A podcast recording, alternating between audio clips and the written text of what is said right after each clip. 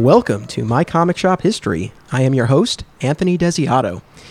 Our exploration of the world of collecting continues with an episode focusing on comic books, and specifically the completist mentality that drives many of us collectors. Uh, I'm joined by a pair of guests. Uh, first, we have returning guest Sean McInerney. Sean worked with me at Alternate Realities for many years. He is a school psychologist. He is also one of the most avid readers and collectors that I know. So, Sean, welcome. Thank you for having me again. I appreciate it. Uh, and I'm also really excited to welcome our first new voice of the season. So, uh, one of my goals this year was to bring in some new people, get some fresh perspectives. Uh, so I'm really excited to introduce Dan Greenfield. Dan is the uh, editor, publisher, writer, and co creator of 13thdimension.com, which is a terrific source of comic book news, reviews, interviews, and commentary. Dan, welcome. Well, thank you for having me. I really appreciate it. Yeah. I want to take this opportunity to publicly thank you. You've been very good to me in my various projects, uh, and sure. I, I, thank you very, very much. Yeah, sure. Uh, so I'm excited to talk to both of you today. Um, I did an episode a couple, um, a few weeks ago on collecting original art. Um, we had a great conversation, but for me, I've only ever really dabbled in that. So I was kind of coming at it from the perspective of an outsider. But what we're talking about today is something that's really personal to me because it's something that I've experienced and it's something that I've I've struggled with. Uh, the title of this episode is "Complete Run," hmm. and so I want to talk about you know what motivates so many of us to need to have every issue in a series, every appearance of a character, every part of a crossover. Um, because again, this is something that's uh, you know I've, I've grappled with. Um, so to, to, kick us off, um, Dan, you wrote an article about a year and a half ago, and um, it was called "How to Quit That Comic You Just Can't Seem to Quit." now, when the article came out, I the thought of doing a podcast wasn't even in my head yet. But when I started planning out this season, and I knew that I wanted to focus on collecting, that was one of the first things that I that I thought of. Uh, so, if you wouldn't mind just giving us uh, a little recap and maybe a little background into why you wrote that article.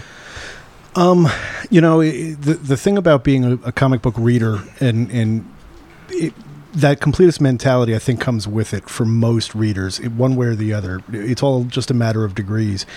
And I actually, my my own personal fandom kind of comes in two parts because I was an avid fan, die-hard, obsessive, and then I quit. I was out of comics for a, a, about ten years, and then I came back, and mean, we can get into the the, the, the whys later.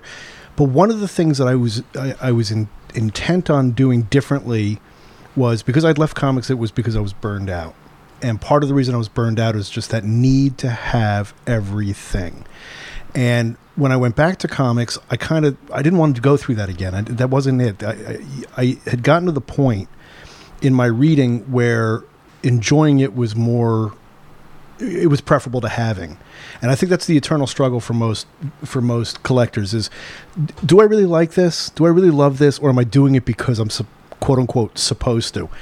And i gotten to the point where i didn't feel like i was supposed to do anything other than what i wanted to do. And you know there there there's sometimes there's the occasional backslide but i've gotten to the point now where life and time are too short.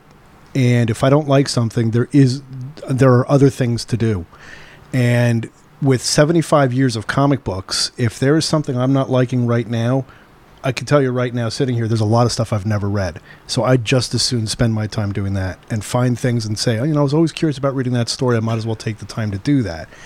And that's kind of where that came from. I don't, I think that what it was that prompted it was the weekly Batman book when I wrote it was because I was, again, as a, as a, first and foremost a Batman fan, I mean, it's an embarrassment of riches being a, you know, when you're a Batman fan, there's there's always going to be a Batman book, and usually it's going to be the top creators or among the top creators, and it's usually going to be something good.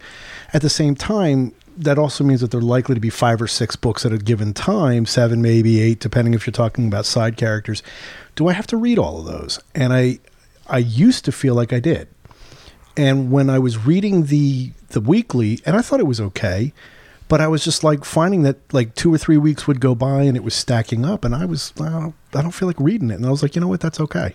And then I thought to myself, I'm going to write about that because I know that that's part of why I got into trouble the first time in terms of getting burned out on comics, and also because I do know that people deal with that very issue. So I felt like I wanted to address it. As soon as I read it, I thought, immediately of you, Sean. Yeah, sure. Um, so before we get a little bit deeper into you know the why and how of your collecting, I want to answer the, the what of it. So if you wouldn't mind just giving us and listeners a sense of the scope of your collection and uh, in particular some of those complete runs that uh, I know are really important to you. I know Green Lantern is one of them. Yeah, I had to write some of these down. So I had the luxury of working at Alternate Realities for a long time and access to to getting a lot of books at a very fair price. And so before I was married, my collecting was just anything and everything that at all had some appeal to me. Oh, that character looks great. I'm going to buy it. Oh, that issue looks intriguing. I'm going to buy it. Um, and then as I grew, I, I, really began to focus a little more. And um, Superman was always a big character for me, so I bought a lot of Superman. Um, I ended up buying a large chunk from you, Anthony, in one big lump. And yeah, we'll, just, we'll talk about that. that just got me like, well, you know, I've got X amount of years. Let me just start chipping away backwards. Um, Green Lantern's my favorite character. Um, I have been collecting anything and everything that I can get my hands on, and I'm now within the, the I can I can see the end. I can see the end of the road where I've almost got all of the Green Lantern books from 1959 when Hal Jordan appeared to present day. I'm I'm less than 50 away from having all of that, and that for me is exciting because that's a character that connects to me on a lot of different levels. Um, that said, I still buy a lot, but once we had once my wife and I had our first son. Um, I think I probably even told you this at the store that my collecting habits changed, and it was no more. I'm going to buy anything and everything that that looks cool. It's much. I, I focused it. I said, well, I'm going to get Green Lantern. I'm going to get Green Arrow, and every now and then I'll get a Beast or I'll get a Captain America or something like that. But it's few and far between. I'll stick to the just really the Green Lantern, Green Arrow type stuff, and and I've actually done pretty well in terms of merchandise, staying focused um, with the comics. I, I agree with you in, in many respects, Dan. And, and you used the line, I think it was even in this one, that that newspaper reading. Mm-hmm. A lot of my collecting is newspaper reading in right. many respects, and I just want to see what's going on. Um, I look forward to uh, in a couple of weeks, my fam- my wife is going on a conference and she's taking the kids with her for a little bit. So I'm going to prune my collection mm. and get rid of a lot of stuff that I will never look at again. Now, is this Green Lantern stuff or just other stuff? This is other stuff. The Green right. Lantern stuff, even at its worst, I've got. I, I, like knowing like I've got the run, you know, right. and it's not just. Sure. The volume run, or it's not just the writer run or the artist run. It's the run. Right. Um, so for me, there's a cool aspect just to that. If there, you had talked about this in one of your previous podcasts about the historical piece to it, like you're owning a piece of history. So, in some very small way, shape, and form, I can say, you know, I've got something that existed 30 years before I was ever even born, you know? Um, and that to me is kind of cool. Does condition matter to you when you buy back issues of Green Lantern? Yes and no. Um, I'm realistic in the fact that I will never own mint condition early issues or even mint condition some Neal Adams stuff. Right. Now that said, uh, I'd like to buy something that is still appealing. It doesn't have to be high grade, but I would like it to be, you know, a seven or better, you know, sure. something like that. Um, but I do have some books that are really in poor shape. I, I, just, but I got them for a steal. You know, it was it was oh, a handful of dollars at an antique store, right. and they had no idea what it was. And even if it was in bad shape, I got it. So I've right. got of the first 10, I, I think number three is, is in, I would say like a 3.5, 4.0 condition, pretty low. Yeah. But it's number three. Sure. You know, that's great. And I paid I, less than ten dollars for it in an antique store in Vermont. So yeah, I um, wouldn't trade that. I yeah. mean, I, I, would. To me, it doesn't have to be mint. I mean, it's got to be, like you said, it's got to be a good, solid reader copy. I do have certain things that I don't want. I don't want writing on the cover or whatever. I agree. But there's, but there are other things I definitely can live with. Things that actually I used to not be able to live with. Yeah, I, I mean, you have to be realistic. I, you know, I'm not independently wealthy where I can afford just to go out and buy the best condition of right. every book. And the reality is, there's so many reprints of stuff that if I wanted to read Green Lantern 76, I have about five different copies of reprinted. I can pick it up and read it right. at any time and not worry about damaging it. So, you know, to splurge a little bit on one issue that means a lot, I'll do that. Right. But those are few and far between. Sure.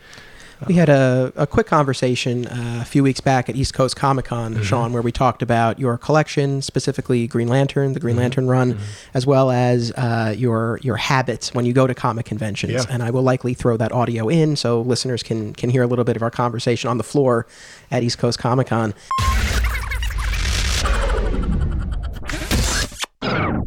So we're once again at uh, table 119, uh, right next to the Batmobiles here. And right next to you on our table is a stack of books that you picked up today. Now, I want to talk to you because you are a veteran of these comic book conventions. Sure, sure. And I know you come in with a list, with a mission, and you're you're really focused on, on what you're looking for. So I guess just to kind of get us started, what uh, what sort of stuff did you pick up today? Well, so for today, um, I started at the dollar bins. Rich had uh, Rich Roney, uh, who's been on the show before, was kind enough to come yesterday and sort of spotlight the areas that I should go to. So he sent me to this one booth, and I bought some dollar books um, of the Superman Adventure comic, uh, an all-age comic, mostly written by Mark Millar and, and stuff like that. A really great, great book that is so much far superior to what's out there now. So I, I bought that, and then my main goal of all these conventions is to close the gap on completing my Green Lantern run first and foremost, and then chip away at the Flash and Superman and stuff like that. Uh, when I started today, I was within 50 issues of having every Green Lantern comic, including the showcase appearances since uh, 1959 to present day. It's been fun. It's it's one of those things. It's nice. I, Drew had asked, he asked me, Drew Cheskin, who's been on the show, I think too. He asked me this morning before we even walked in the doors, why do you bother? Why don't you just buy them all online? I'm sure you can get them all online. And he's right, I could. Uh, but part of the fun is the hunt, is is coming to these shows and digging through the bins and negotiating prices and trying to get the best deal you can. Um, I carry with me a list, and then I, I carry with me a photocopied page of the price guide so that I can look and see if I feel like I'm paying what I think is a reasonable, fair amount of, for the, each book. You know, I want to talk a little bit about just your habits. You know, when you're hunting for books, particularly at conventions. Yeah, I've got very poor social skills at these conventions. Um, well, it's it's funny. so, uh, I saw Rich uh, earlier uh, after you and he had had parted ways, and he described you when you came into the convention floor here. He said that you became erect as you made your way over to the books. Now, erect is what he said. that, that's a direct quote. Now, I believe he was referring to your your stance, your posture. Um, or maybe not. Maybe you just really, really, really like back issues. I, I don't know. I, I, would like to go uh, with the earlier one. Um, I, I think what happens is I, I come into these with a with a mission, and uh, as anyone who's come to a convention with me can tell you, I'll be very talkative prior to it. I'm very talkative at lunch, but when we actually walk the floors and I'm going through the boxes, I, I'm focused on that, and I'm not giving my 100% you know attention to the other people around me which might be rude, I, you know, but that's I, I'm, I think I, I, compare it more to like laser focused. I'm laser focused at these things. I come in, I look within a matter of minutes, I can decide do they have what I want or not, and can I move on. Um, which places I might make notes of, which place to come back at the end if I want to try to get a better deal, or if I haven't seen anything, you know, else that I want. Um, well, I can attest to the laser focus because I was on my way to the men's room and out of the corner of my eye, I saw you digging through back issues, and I was like, "Ah, oh, this is going to be a great photo." And I took like three shots of you. You didn't even know. No, I have no no idea. You could. Very flattering. Thank you. I don't know really what there's much to see. A big bald-headed guy digging through boxes, but uh, it was. You know what? It was just the focus and the concentration, and you, as you said, you know, you clearly had a mission.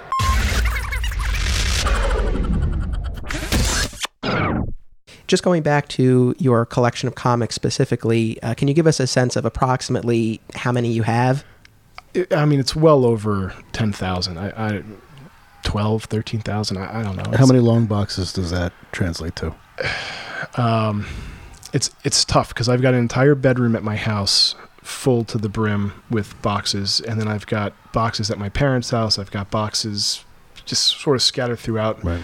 all over. Um, I really, I really don't know how many long, but a lot. it's a lot.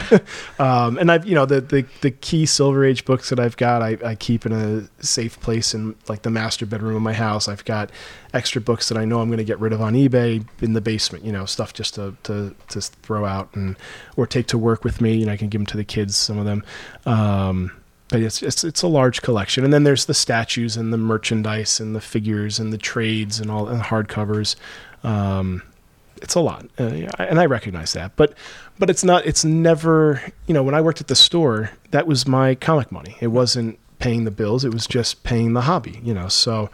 And just for the record here, my little disclaimer, uh, you know, as we talk about being a completist, uh, Sean in particular, there are a number of questions that I'm going to kind of hit you with, but it's not in any any critical sort of way. It's just that you were sort of, in a lot of ways, the voice of the of the completist. Sure, to some no. extent.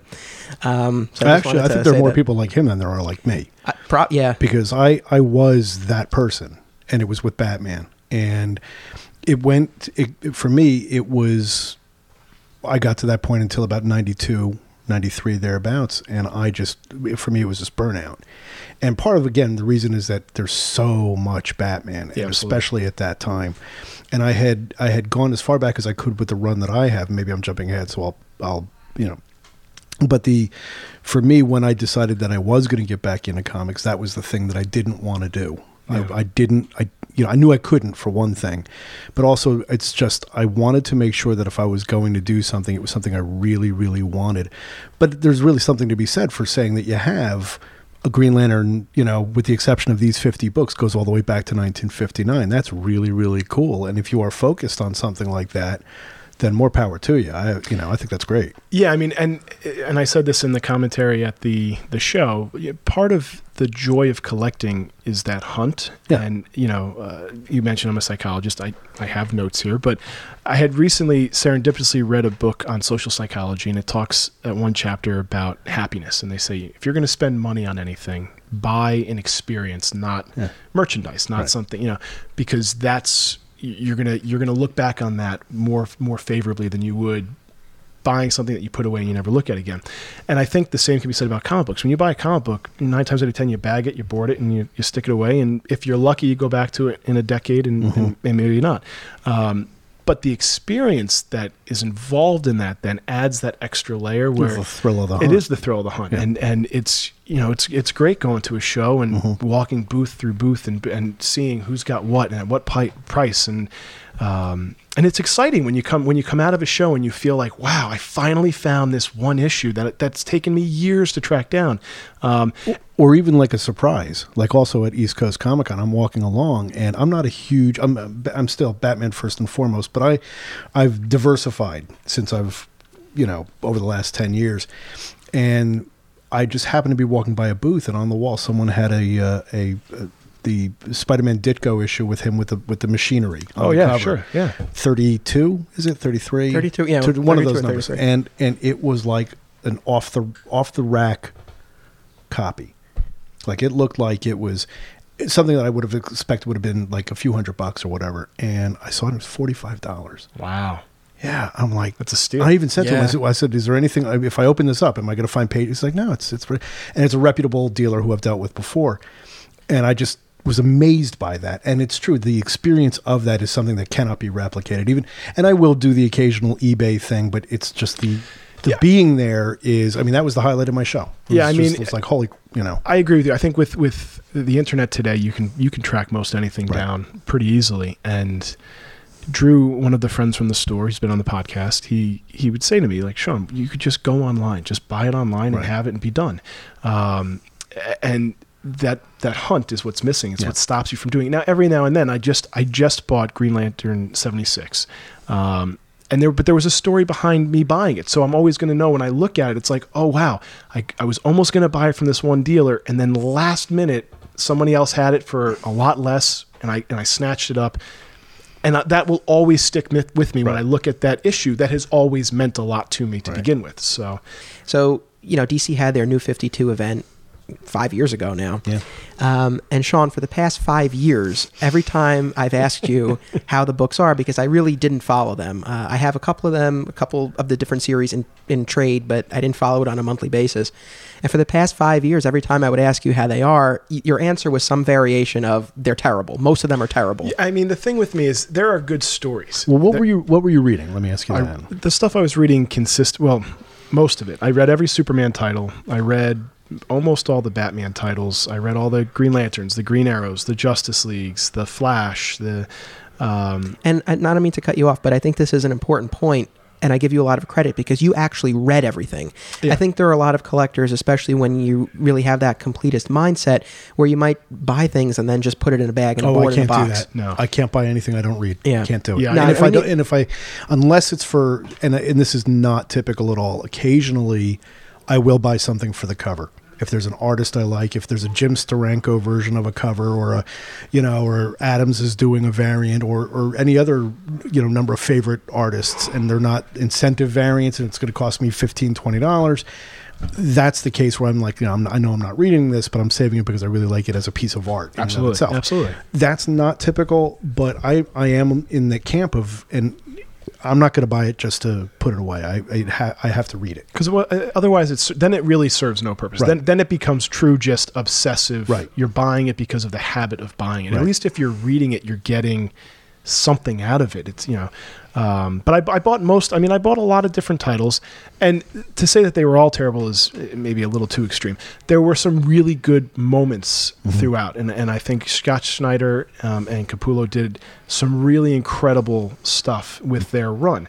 Some of it I didn't really love, but but most of it on a whole, I at least felt like they understood who the characters were or the Right. important themes that I care about with the Batman characters. Uh, the point for me that that New Fifty Two missed, and I th- I like to think in the early weeks now of Rebirth, they're kind of going. It's not quite what I want, but it's at least closer. There was missing a component of who the characters were. It was much more about we want to make them younger, edgier, darker, and all that stuff. And that for me that was never what got me into comics Right. you know comics for me began as an escape and i work in a very can be very stressful can be very emotional type you know job as a psychologist and you hear some of the worst stories and the last thing i want to do is escape to a world where the heroes are just as bad as the villains. And because that's not that's not an escape then. You know if i'm living in a world that's better than that that's a problem. Um, and that was my big complaint with like batman versus superman. Superman as a character i think should inspire hope i had no hope watching that movie except we, we could go on for hours about We could- I mean, that. the only I hope I- it's- it's a- I know that's a different true. podcast. We That's true. We'll could. come back um, Um, but yeah, yeah, there will be a whole episode devoted yeah, to that. yeah. But that's that's what I like. I think with the rebirth, they're at least trying to go back to Yes. some of those core principles of the characters of just you know he- heroism. Um, But so for the past five years, as you were buying and reading those new Fifty Two books, I mean, uh, again, to put it bluntly, I mean, how how do you get through it when you're not enjoying it? I mean, uh, you know, is it just a chore? Is it? Are you still able to get something out of it, even if it's not what you want it to be? I still look forward to it. Um, I look forward to Wednesdays. I like going out and buying books. I like going to the shop and seeing some familiar faces. the ritual of it. Yeah, I like too. that. I, and I also like knowing, you know, Wednesday, Thursday, Friday night for a little while each night when the kids are in bed and, you know, if my wife's asleep or if she's doing something else, I can kind of escape to that and just relax on my own. It's my own like me time. So even though I wasn't truly loving maybe the story at the time, the opportunity just to have some quiet time to myself was really very nice, you know. Um, and some stories were, were okay. Uh, sometimes the art was really beautiful and the story wasn't, but you can at least appreciate it on that level. But Are you a story guy first or an art guy first? I, that's a great question. Story. I guess I'm, st- I guess story. I'm story. Yeah, I guess too. I'm story. I'm definitely Me Yeah. too. And we have guys within our group who are the opposite. They really follow it for the art. Yeah. Um, but I've And it's I've funny followed it's a writers. visual medium, Right. at the same time, if it's a, I I will forgive a good story with lackluster art before I will before the other way around. I mean, there's very few there are very few things that I own that I own simply for the art, but there Yeah. are a lot of things that I own for the story, even if the art is like, well, you know, No, I, I agree with you. Uh, there's a lot of stuff I own that uh, you talked about. There's 75 years worth of books to go Yeah. back and read if you're not interested. There's a lot of stuff I own that I bought just for that purpose. Right. I just want. I know I'm going to reread. Like I reread James Robinson Starman every year. I look forward to it. I do it the same time of year every year, and I love it. It's one of my Right. favorite parts of that year.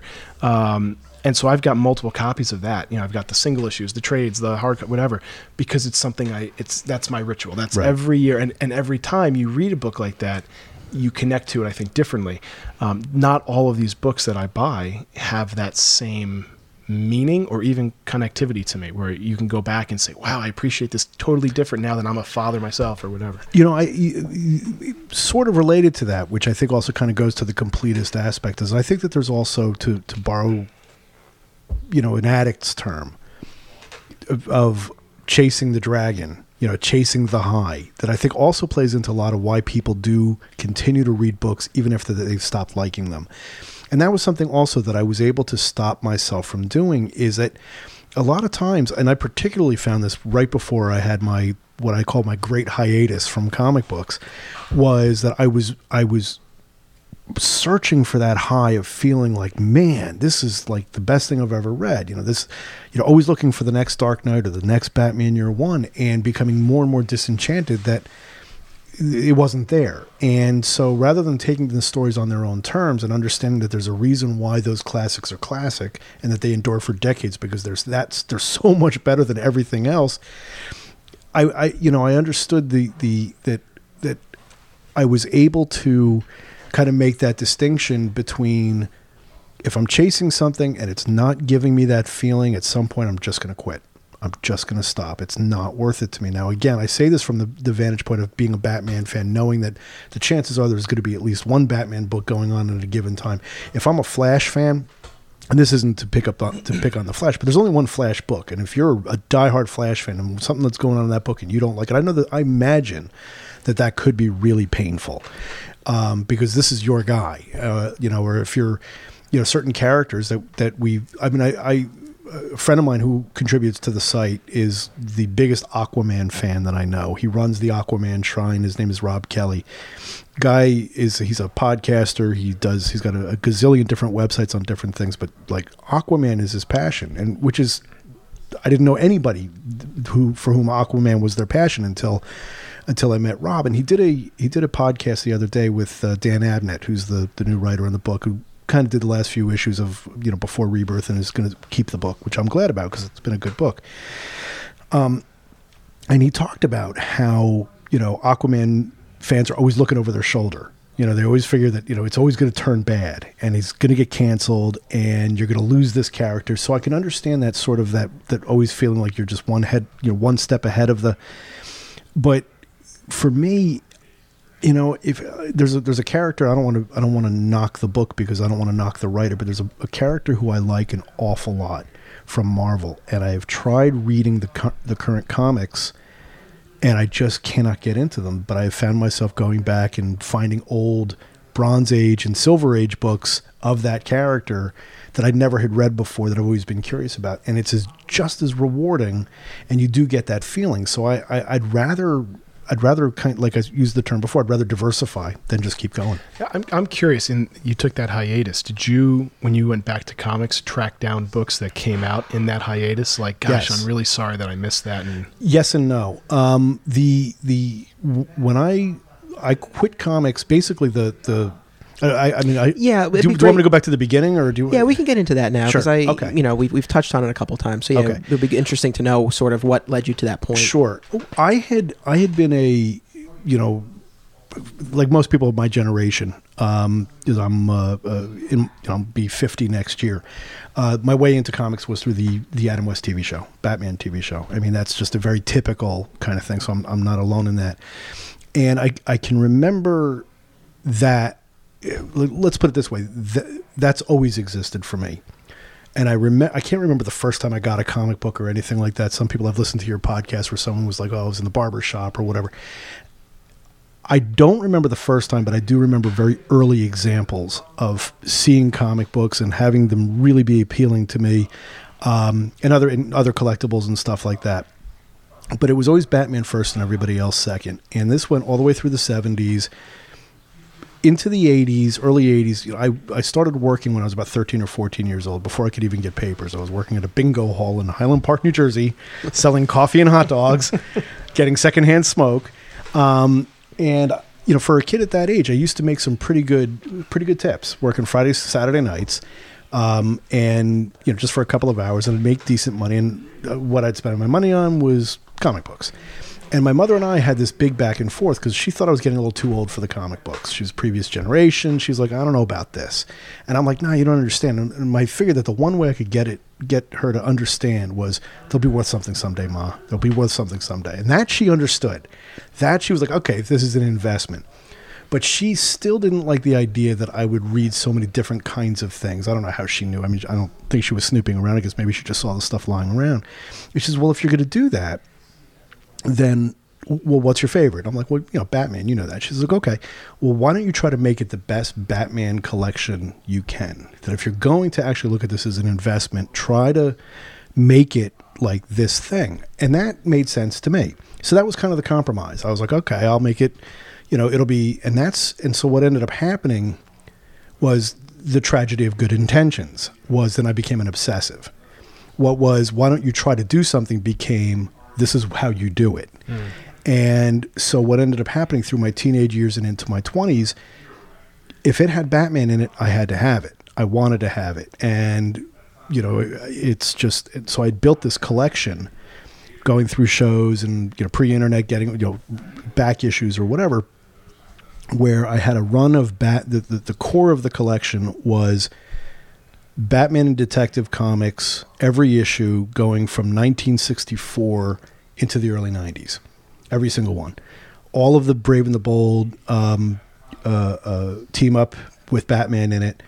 Um, all of the Teen Titan, new Teen Titans, plus a lot of other stuff. But that was the core of the collection. Um, a lot of Justice League, a lot of World's Finest, but also once I got out of the house and all my money was my own when I was in my 20s, I just I bought a whole lot more stuff. And again, it was a case where if I started something, I had to finish something. I couldn't quit something in the middle when the 1989 Tim Burton movie came out, it then exploded. Batman was popular, but Batman now was insanely popular, and he was on cereal boxes, and there was, you know, and again, all of that stuff I had to have too. And so by the time the 90s rolled around, I was just overwhelmed.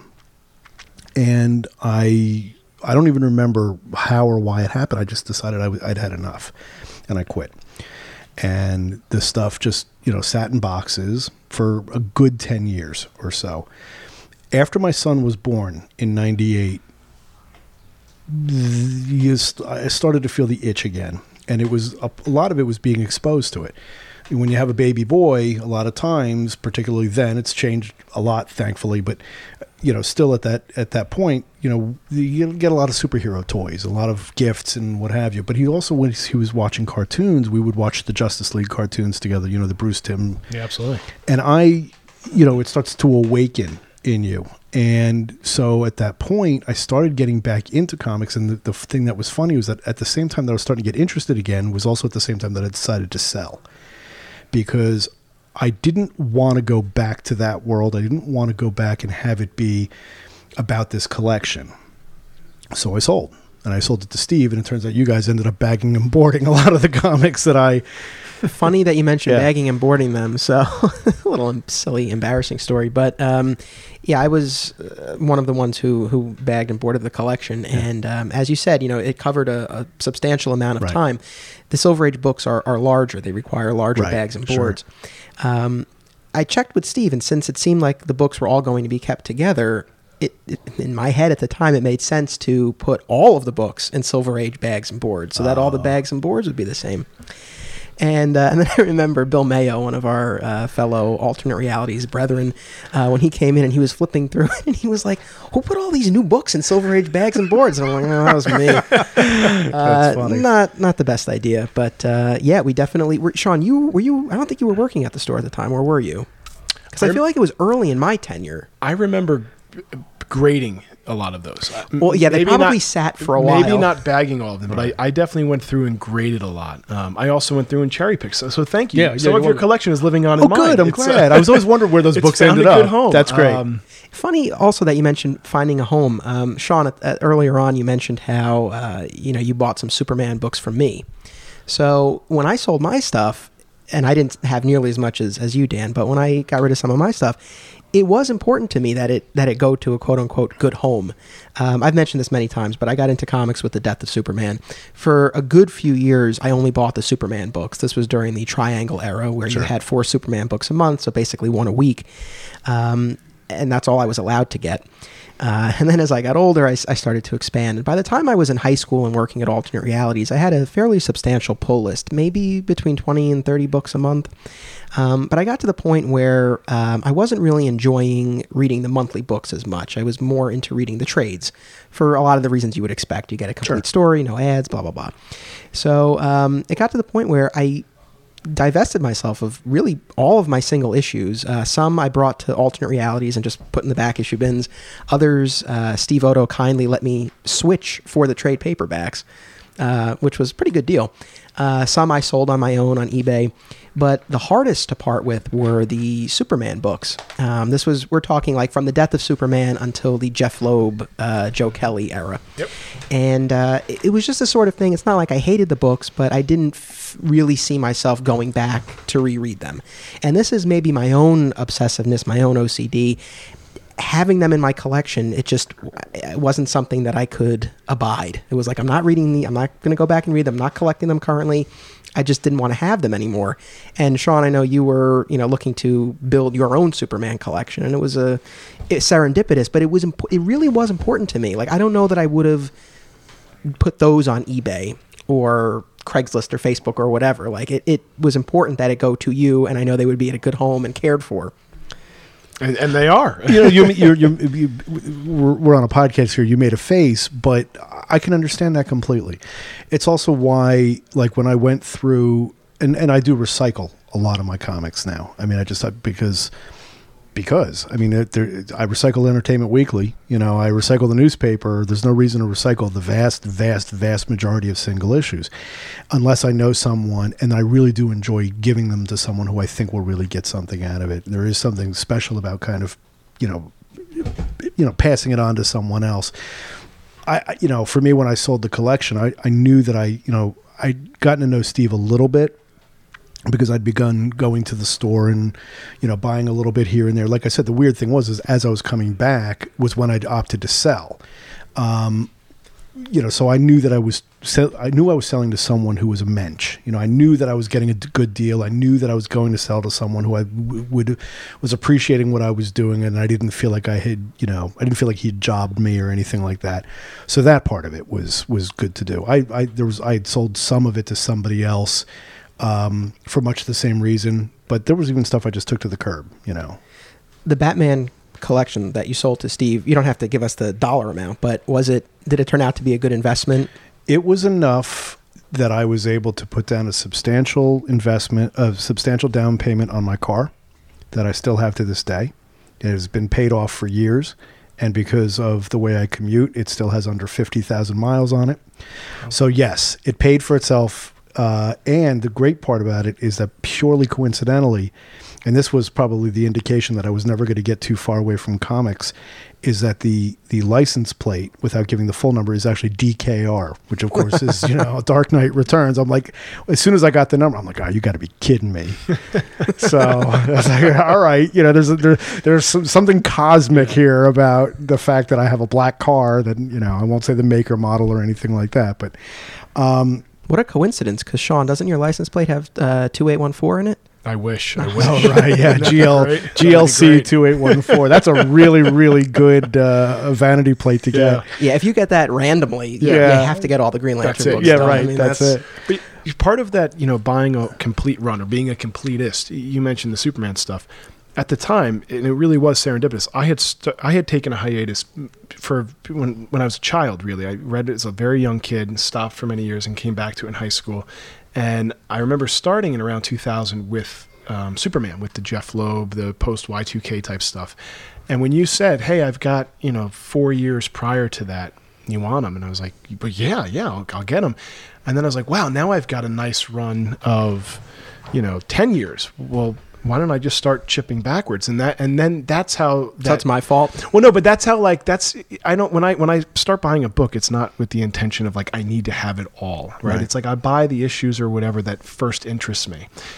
But then after years of collecting, you realize, wow, you know, I've got a bulk of this series. Why, Why not just going? get the other ten books I'm missing and have the whole set? You know, That's the slippery slope. it is a slippery. Yeah, you know, you're, you're yeah, 100 percent correct. yeah. And so now, you know, I've got a nice, I, I've got a nice Superman run that I like. It's from, I would say, almost complete from like 1979 till now.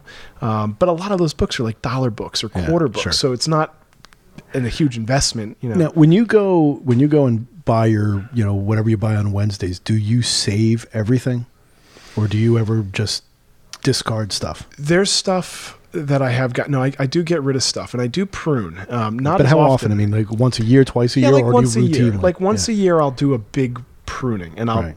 box up, you know, maybe a long box or two of stuff that I just know, you know, I bought it because I wanted, I, I you know, I just wanted to read it, and I and I, I did that, and like I said, if, if I can find a home for it, if I can give it to somebody, if, if I can bring it to school, my kids will take it, or or if I just donate it or sell it or whatever, you know, then it's paid for itself. I'm, I'm happy Right. because I got the experience and I'm done.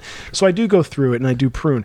Maybe I need to do a little more pruning, but mm-hmm. I, I mean, I, I get rid of stuff. And a lot of this new 52 stuff, because I bought so much, it it makes it easy because there's no real close attachment. I don't feel Right. like I really connected with it, so I don't mind letting it go. Even some of the Superman stuff, like I, I have, I don't have an extensive run of Superboy and Supergirl, but I bought the new 52 versions, thinking like, well, you know, I'll just get these, and I can always backtrack on some of the 90s stuff. I, I'm ready to get rid of them. I can't Right. wait. I'm looking forward in two weeks to doing the pruning because I know those are the first two things I'm boxing up and Right. goodbye, and they're out. And now I've opened up space. Um, and you had mentioned why buy stuff to put in a closet. I, I'm proud to say I think I got about 75% of my statue collection displayed, Right. um, which is pretty good. And I haven't really been buying a lot of statues since we've had you know a couple kids, but every now and then I'll get one. And my goal would be if I can get rid of two long boxes, I have enough space in the man cave for another showcase, which means Right. I can then put all of my statues out. 100% will be displayed. And that's kind of exciting because that's more important to me than holding on to stuff I'm never going to go back to. the prioritizing yeah I, the same thing in fact my wife was was because i was struggling once with you know what do i display and should i you know should i get rid of this stuff or should i store it i don't like the idea of this stuff sitting in a closet and she actually came up with a really you know a really insightful way of putting it she says look at it like a museum a museum has the permanent collection but it also has rotating exhibitions so if you are into something for now you can and you're done with it just know that there might be a time where you can rotate the stuff back in and out. If after a long period of time you've decided that it's, you know, like there's stuff that I've like, I didn't even remember that I had this, then it's time to get rid of it. But there is stuff that I'm glad that I have that I have stored knowing that it's, you know, not not from the not from the totemic aspect of knowing that I have it, it's knowing that I might not be into it now, but I know that I'm likely to be into it again. The stuff that I got you know, and I'm and I'm much much better than I used to be. The stuff that I used to get on a lark or stuff that I would get from impulse buy is far far less. And and where I'm at with my collection now, for the most part, I mean, there's always exceptions, and I'm sure you know it could use some pruning. It's pretty much where I want it to be in terms of just being stuff that I actually want to have, and that was, you know, that again w- was part of the reason why, you know, you know, in selling the collection, have I gone back since that over the last 10 years and, and bought parts of it back? Absolutely. But not because I had any kind of seller's remorse so much as that after I'd gotten rid of it, I realized that there were not all of it, but there were parts that I did miss having that that even if I could get them in trade, even if I could get reprinted versions, there was nothing that could quite replace having them. The smell of them, the look at them, and and so what I did was I went back and looked at that collection and I thought to myself, what were the most on an emotional level, what were the most important things to me to have? And so I went back and over several years went back and picked off, you know, and they they actually were not that expensive because the bottom had, you know, dropped out of the out of the you know the, the collector's market in the time that I was gone actually the prices weren't all that dramatic um, also because I'm not a stickler for condition when it comes to you know 50 year old comics. You know, I'm it's it's not as difficult. There are a couple that I definitely did splurge, but there also I found myself indulging in things that I never had before. Like you mentioned, Green Lantern. I have a nice little stack or a nice little you know portion of a box. I have short boxes now, not long boxes, of old Silver Age Green Lanterns. You know, Gil Kane stuff that I'd never that I'd only interested. I, I read them through. You know, I'd see the house ads. You know, I'm like, oh, that's really cool, or I'd see it in a book or whatever. But I've gone back and bought some old Aquamans. You know, Nick Cardy work. Yeah. Um, Gil Kane, you know, Carmine Infantino Flash and The Atom and, and a lot of those because I'm a DC guy. A lot of those those books I've gone back since to to to to really kind of again re experience some new things, experience some different things, but also that thrill of the hunt. And now I rarely buy back issues because I'm pretty much you know I, I pretty much have what I want because now I'm getting to the point where anything else would be too expensive. Yeah. You know, you describe a new phase of your collecting career, and it sounds a lot freer. Yeah. And I feel like I've been experiencing something similar um, after having gotten rid of all my single issues and switched to trades. Um, I recently filled out my first pull sheet in a really long time, and I've been picking up some of the rebirth books. And when I was filling out the my pull list, I was very happy. I didn't really feel the need to get all the Superman books, Right. all the bat. I just picked the ones that I was interested in, the ones Right. that you know the creative teams excited me. Um, so I was I was happy to see that. There was still a little bit of of the old collector in Sure. me. Of you know, it kind of did give me some pause. Um, but you know, I decided to to just go for it. So, you know, whether you sell all your stuff or you just do the occasional pruning, I do think it it is good every now and then to take stock of your collection and your habits, and I think it can make for uh, you know a smoother future And I- collector. And I, and I and I think you notice the habits that you build into the collection Mm-hmm. when it, when you take a vacation. You know, like when I go away on vacation, whether it's a week or two weeks at a time, when you're not at the store on a Wednesday and you get back and you're like, wow, I you know I had a great time and I didn't necessarily need to see. You know, you do you do it, you kind of read you take stock of it and you're like, I, I guess I really don't need to read that title because. I missed it this week, and I don't care that I, mi- you know, it was okay. I didn't feel who, like I needed who to is rush this? out. Who you're not? This is not Sean I'm McInerney. I, I know you're you're looking for conflict here, but it, but I, I no, on I some was just going to laugh like- because when I go on vacation, I always find out where the comic book store is.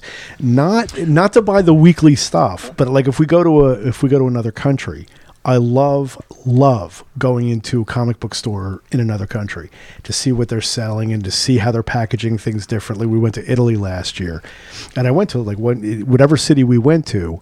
You know, and I even found some like old 1960s Superman comics from from Italy, and I mean, I love that kind of stuff because just because it's so different. But it, for me, it's the same thing. Where if I and I and and because of the website, um, I get a lot of stuff sent to me.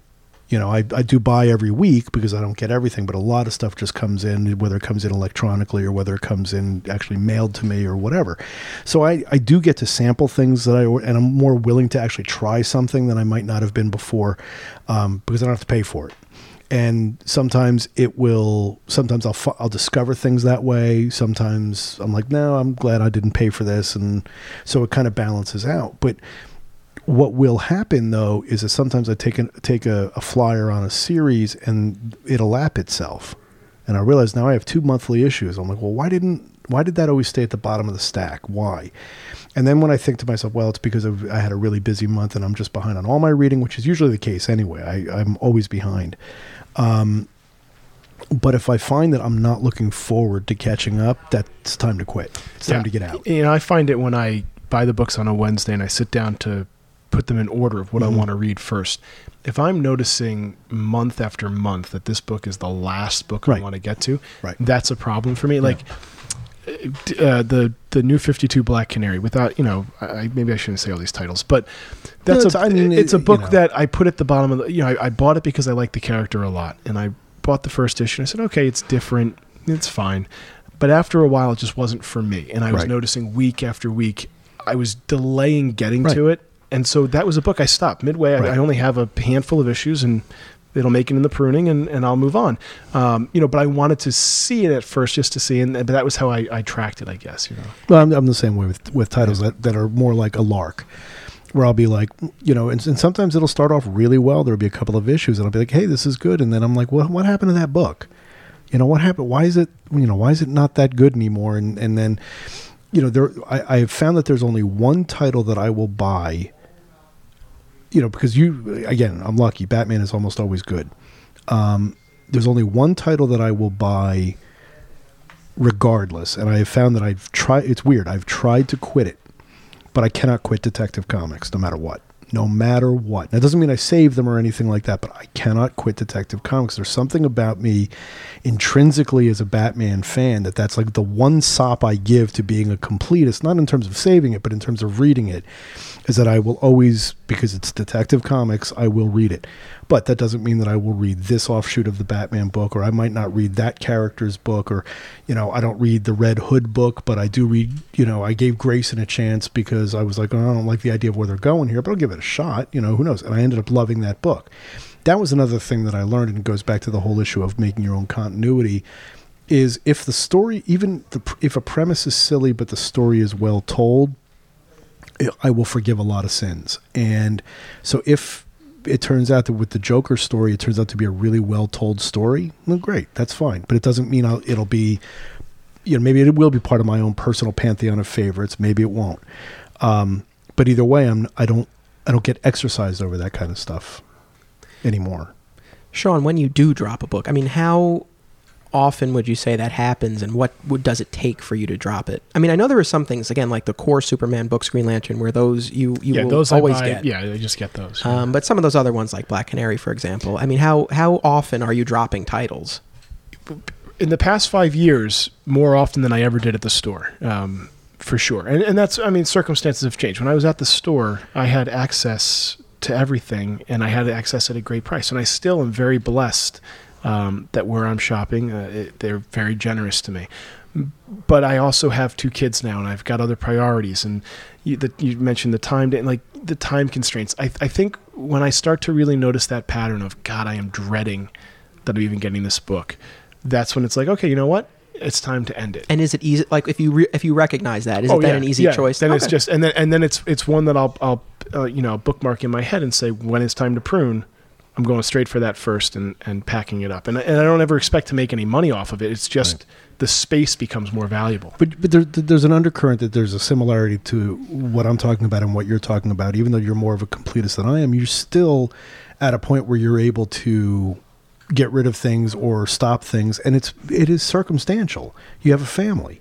Yeah. You know, it's it's one thing if you're 23 years old or 24 years old and you're spending all of your money because you feel and and let's not kid ourselves. When we were all 23 or 24 and comic book fans, we were all doing that. Absolutely. And anybody who's listening does that. And that was also part of the reason I wrote the pieces that I did about making your own continuity and also quitting that book. It was almost, I mean, it was weird because I remember when I wrote them, I almost felt like I was writing a public service, you know, like, you know, it, it will be okay. It will be okay. And the thing to remember, and this is the, also why I don't you know understand why people I mean I understand it from a from a rational standpoint but from an emotional standpoint I, I no longer understand when people get so angry about something that it's out of all proportion where my attitude and it's also the attitude that I that that you know that the website it's kind of the foundation of the website is that nobody ever held a gun to my head and said you have to read that comic book you know nobody nobody's ever done that so you must read this this is not homework I, I have a question, and it might just be the, the psychologist in me, but do you think part of writing those articles was as much a way of justifying for yourself, like saying, Dan, it's okay to let this go? And I'm going to I'm going to tell everybody else it's okay too, but on hmm. some personal level, it's like I'm putting it out there. No. Yeah, yes and no. No, more from the No, because I can't I made my peace with this stuff years ago. Um, I don't have those struggles anymore, those internal struggles. And when I did come back, I kind of felt I kind of felt like I had to unlearn bad habits. And so I did go through several years of making some of those same mistakes of putting everything in a bag and a board, putting doing this and and, and as it went along as the years went by, I was able to you know, and again, there would be backside. I'd get rid of something, I'd get it, I'd, I'd buy it again. I'd get rid of something, I'd buy it again. All of that kind of stuff I sort of went through, but that was years ago. When I wrote these pieces, it wasn't to justify it to myself. It was sort of the, not to put too fine a point on it, but it was almost like a paternal thing that I felt like I needed to do. You know, I would see things on Facebook, or I would see something on Twitter, or I would read something, or someone, w- and I and and something inside me would say, you know what, you, it's you know it's almost like um, it, it, it's wanting to it's wanting to, to kind of pet my fellow fans on the head and say, you know, it'll be okay, guys. You know, come come join me. It's really okay to, to, to cross the river because it's really, really important that people not get caught up in things that if you're supposed if, if what you love is giving you stress, man, that's a problem. Like, yeah, I agree with you. That's a that real problem. And and I found that out just by living through it. And of course now, you know, I wish I'd known that when I was 25. You know, maybe I never would have quit. You know, maybe if I had been able to if I'd had the wherewithal emotionally, obsessively, OCD, whatever it is, when I was in my late 20s to be able to say, no, I'm just going to stop doing this and that and the other thing, things might have been different, but I wasn't capable of that then. So there's a part of me, and I think it's also because I'm a father and I, you know, my son is a teenager and, you know, there's, I do have that, the part of me sometimes, I mean, there, it's interesting that you bring that up because there are times that I'm working shit out on, on the website itself when I'm telling certain stories and I'm, you know, that, that, that definitely have like hidden meanings that only I would understand or maybe a family member would understand that to anybody else it's face value. This was not that case. This was definitely a case of, you know what, this is it's it it will be okay and sometimes it goes exactly the opposite where i'll just run contrary to everybody else and you know basically criticize the killing joke which gets people absolutely bananas when i do that they, i mean they go talk about reacting out of all proportion but Really, um, comic book fans got riled up about something? You don't yeah, say. yeah right exactly exactly I want to jump back j- just a little bit, uh, Dan, because you said something that uh, I find very helpful. And I think you hit on something I didn't even realize that I was doing. Um, you know, you were talking, this was a few minutes ago, talking about um, being able to enjoy comics, in particular stories, on their own terms and not necessarily compare them to these classics that Right. are perhaps the exception rather, rather than the Right. norm in our medium. which they are Um, and I feel like you know, recently we I just recorded uh, a future episode of the podcast. It was our book club episode, and we talked about DC: The New Frontier, which I consider to be one of those classics, one of my all-time favorites. wonderful. So while I was rereading, and, and one of the books that actually got me back into comics. Oh, it was, it was one of those. It was like, holy crap, what have I been missing? Kind of things. Well, of course, what I didn't realize is that that's not what I had been missing. I'd been missing other things, but it was one of the things that that that drew me back in. uh, so I spent a lot of time recently rereading New Frontier, and, and and I loved it just as much as I did the the earlier times. And at the same point in time, I've been reading the new Rebirth books, and uh, again, not to put them down or anything, but I haven't really. I- I've been enjoying them to an extent, but they haven't really done it for me yet. I decided to dabble with monthly comics again. I, I mm-hmm. just I kind of missed going to the store every week. The ritual. I mm. miss the ritual of it. Uh, I miss being current for conversations and mm-hmm. things like that. And it was also just sort of like an experiment for myself, mm-hmm. p- particularly within the realm of, of doing the podcast. Uh, and so I guess my expectations might have been a little too high. I think I was looking for rebirth to sort of just reignite the passion, and it hasn't quite happened yet. But after listening to what you were saying, I think part of the reason might be because I am sort of looking for that next new frontier, and, and I'm comparing it to that, and perhaps that's unfair to do. Yeah, I, I don't think when it comes to monthly comics, for the most part, you can do that. I mean, I don't think any of us sitting here expected five years later that what what Scott Snyder and Greg Capullo were starting to do five years ago was going to end up being, if not the greatest, because it wasn't, but a Batman run for the ages. This is something that could be, and I and I did a post mortem of it at you know at the website. Um, where I kind of try to put it into, at least in modern terms, into historical context. And I have it at like a n- kind of like fifth, like in terms of runs behind Adams and O'Neil and Englehart Rogers and Miller and Mazzucchelli and stuff like that. I mean, really heady company. But there's a lot of, there's been a lot of comics that have been published over the last 40, 50 years that are in, eminently forgettable. And most of them are. And it's not to knock the creators, it's just, it's just the nature of the beast. And so when I pick up a Batman comic, and this is also why I was able to kind of just relax on Detective, is just you know I'll just read it. It's a little bit. It's like a, at least I'm getting to visit you know Gotham City for 20 minutes, and I'm not going to get too exercised if it's not the best comic in the world. At least I get to go to Gotham for 20 minutes, and that's cool. Um, if I really want to love something, then I'll go back and pick up Batman Year One, and you know, other than that, it, it is just that sort of the the ritual of it, the opening the book, the relaxing for the for that little bit of time, and enjoy it for that, and not look at each comic book that I read as the you know, as some kind of measuring stick. I, I, I found, and you know, you said before where you, I sound like it's like it's kind of freeing and liberating.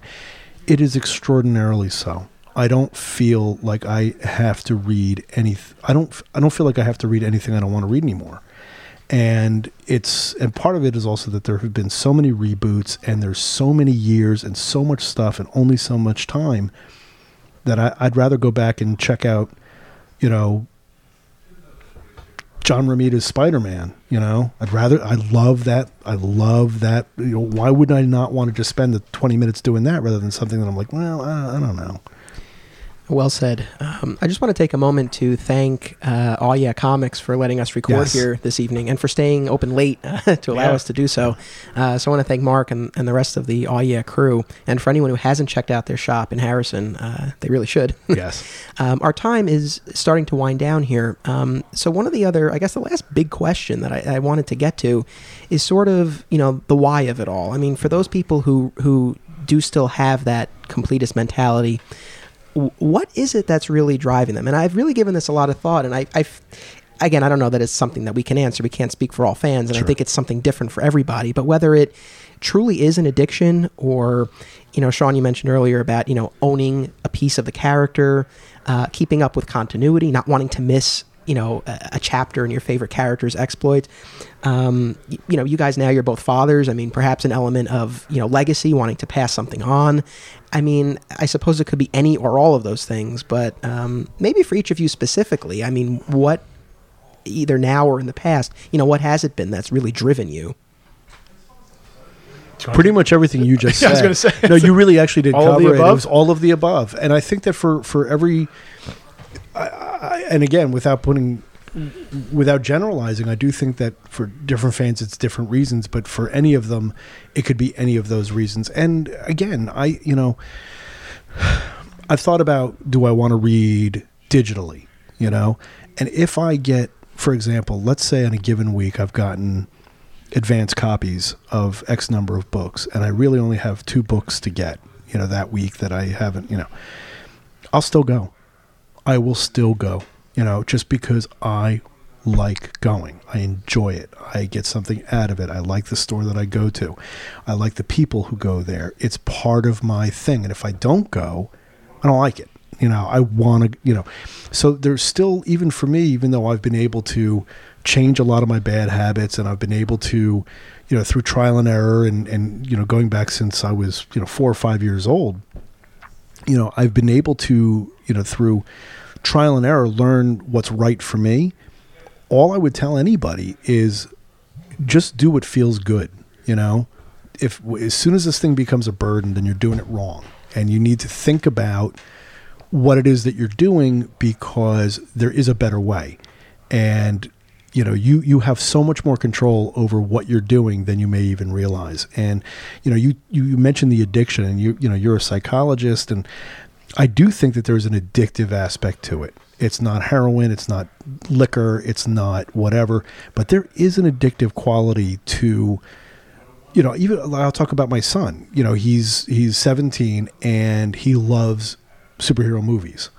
And he's tried comics and he's tried and he just they just he and he's like he feels like he's you know doing it wrong.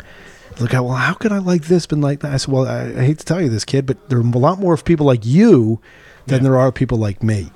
Just enjoy it for what it is. And once he kind of got his head around that, he was cool with it. And I just, I think that also part of what what drove me to write some of those pieces because I do want people to know that I, I I've never been this excited to be a comic book fan or a comic book reader or whatever you call it than I than I've been now. I mean, you can't compare the same way of being a child versus being an adult, but it's as an adult certainly uh, it's more rewarding now than it's ever been. Part of that is because of Thirteenth Dimension, obviously, but a lot of it is because I feel like I'm only doing what I want to do, and when you get to that point in your life where you can say that, then you know that's a win.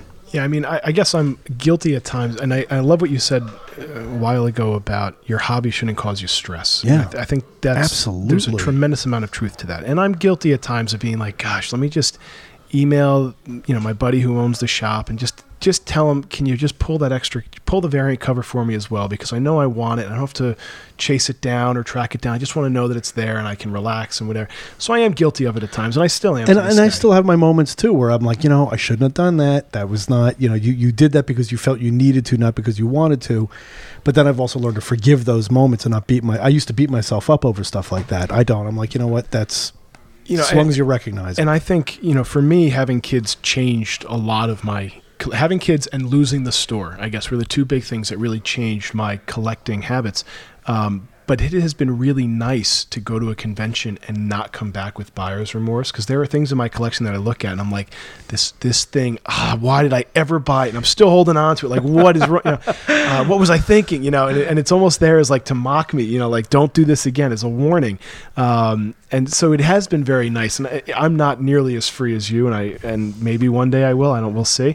But it I do understand on some level. It is nice to come away and just be like, that's all right. I, you know, Yeah. yeah. I didn't get that print, and it's okay. I just recorded an episode that'll go up in a couple weeks, all about collecting pops, the Funko Pop vinyl figures, Yeah, and I've, heard, uh, I've heard on, uh, you know, I've been listening to to the episodes and Yeah. how that's kind of like an undercurrent. I don't get it. I don't get it, man. I just, you know, I, I, I actually have some other Funko stuff, but no, I just the pops. I don't, and I, I can't figure. I mean, I know that they're like a almost like this modern version of Beanie Babies, where it's like out of control. But I, there's something aesthetically that I just don't find that pleasing about them. But I understand that, you know. Again, there are a lot of people like you guys who are, or like you are, who are really into these. Yeah, and I mean, I know some fans are feel the same way, and that's you know perfectly fine. But in the episode, we talk a little bit about you know some of the different reasons why they do appeal to people. But um, you know, for me specifically with respect to that, I have been able to approach it in a much more casual way as a collector, and it has been great. Um, but you know, on the other hand, I know we're mainly talking comics here, but I- I'm also a very big television fan. I watch a lot of shows, and it, it's hard for me to dr- stop watching a series. Um, part of it, you know, again, there's not really the collector aspect, you know, to that.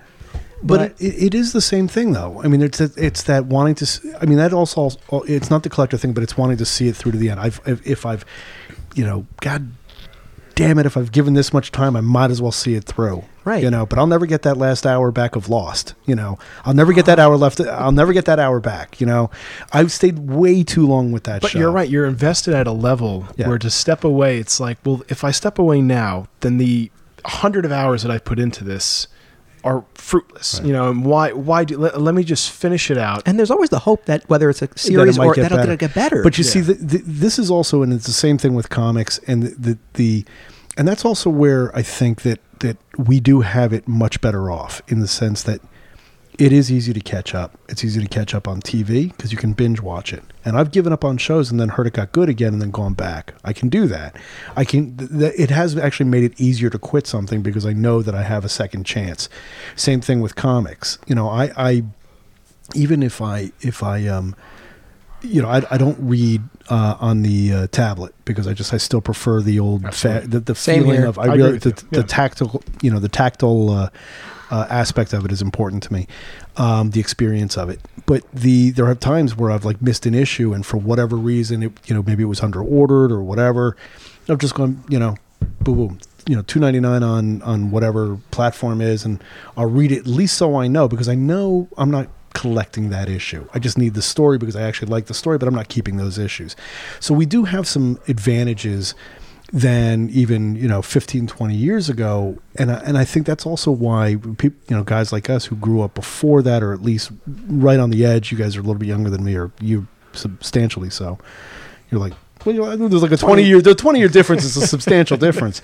Um, but the, I'm guessing you're probably somewhere in between us or you, I'm not too far from him. I'm, Oh, okay. Yeah, I'm All right. we're almost 20 years apart. From Okay. you. All right. Almost. Then, then I used to have the hairline of somebody. Oh, is that what a it? Oh, okay. different. Is that what it- but the, be- the beard too makes you The more. beard too, more yeah, But even there you so. I mean, you know, when I was when I was your age, it was I, not to sound like an old man, but when I was in my late twenties, the internet was only getting started. So it really did, you kind of did have that newspaper quality of, you know, I got to read this because I don't want to miss something. Now we do have the advantages of you know being able to catch up. Yeah. I I guess my last my last question here, um, you know, talking about the addictive nature and, and, and just a lot of these other issues. Do you think that there are certain people who just possess that collector trait Yes. and they're drawn to comics Yes. versus yeah okay. Yes. I do, but I also think comics Culti- they certainly they, nurture they- it. They cultivate it. I mean, they wouldn't put numbers on it and Mm-hmm. track it the way that they do if they didn't want people to have that urge to kind of be like, well, I've got. Well, it's how they stay in business. Well, ex- exactly. I I mean, mean, they're why- constantly doing yeah. number ones to bring more people in, and then Yeah. you're like, oh, well, I got this number one. I may as well just see it, you know, keep going now that I started, you know. So I think, but it does attract a certain person, and, and we've seen it at the store. You want to talk about, um, you know, people getting aggressive. Come to the store on a Wednesday and don't open the door for five minutes, Yeah. and people will be banging on the glass like, "Let us in, let us in," because they need their fix, and Yeah. it's, you know, it, it can be very humorous at times, uh, Right. with regards to that.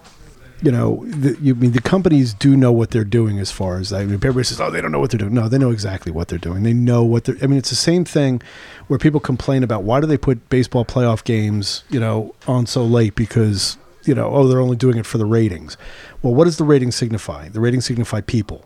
That means that that's when the most people are watching. So that's why are they? Well, they only care about the ratings. Yeah, that's all they care about because that's when you know that's a measurement of people. It's the same thing for the the comic book companies. All they care about number ones, and you know they just want to sell comic books. Well, the answer to that is yes, Yeah. they do. I- you know, I think the, the, and I know we have to sort of wrap up soon, but one of the things that does irk me because I am a longtime fan and, and my heart is with DC. I love Marvel, but my heart is really with Yeah, DC. too. But with both companies, when they have those the, the issues that you that you hear about in the news, you know, it's like, oh, this is the next, you know, whatever's going on with this character. It made the news, and now that's important.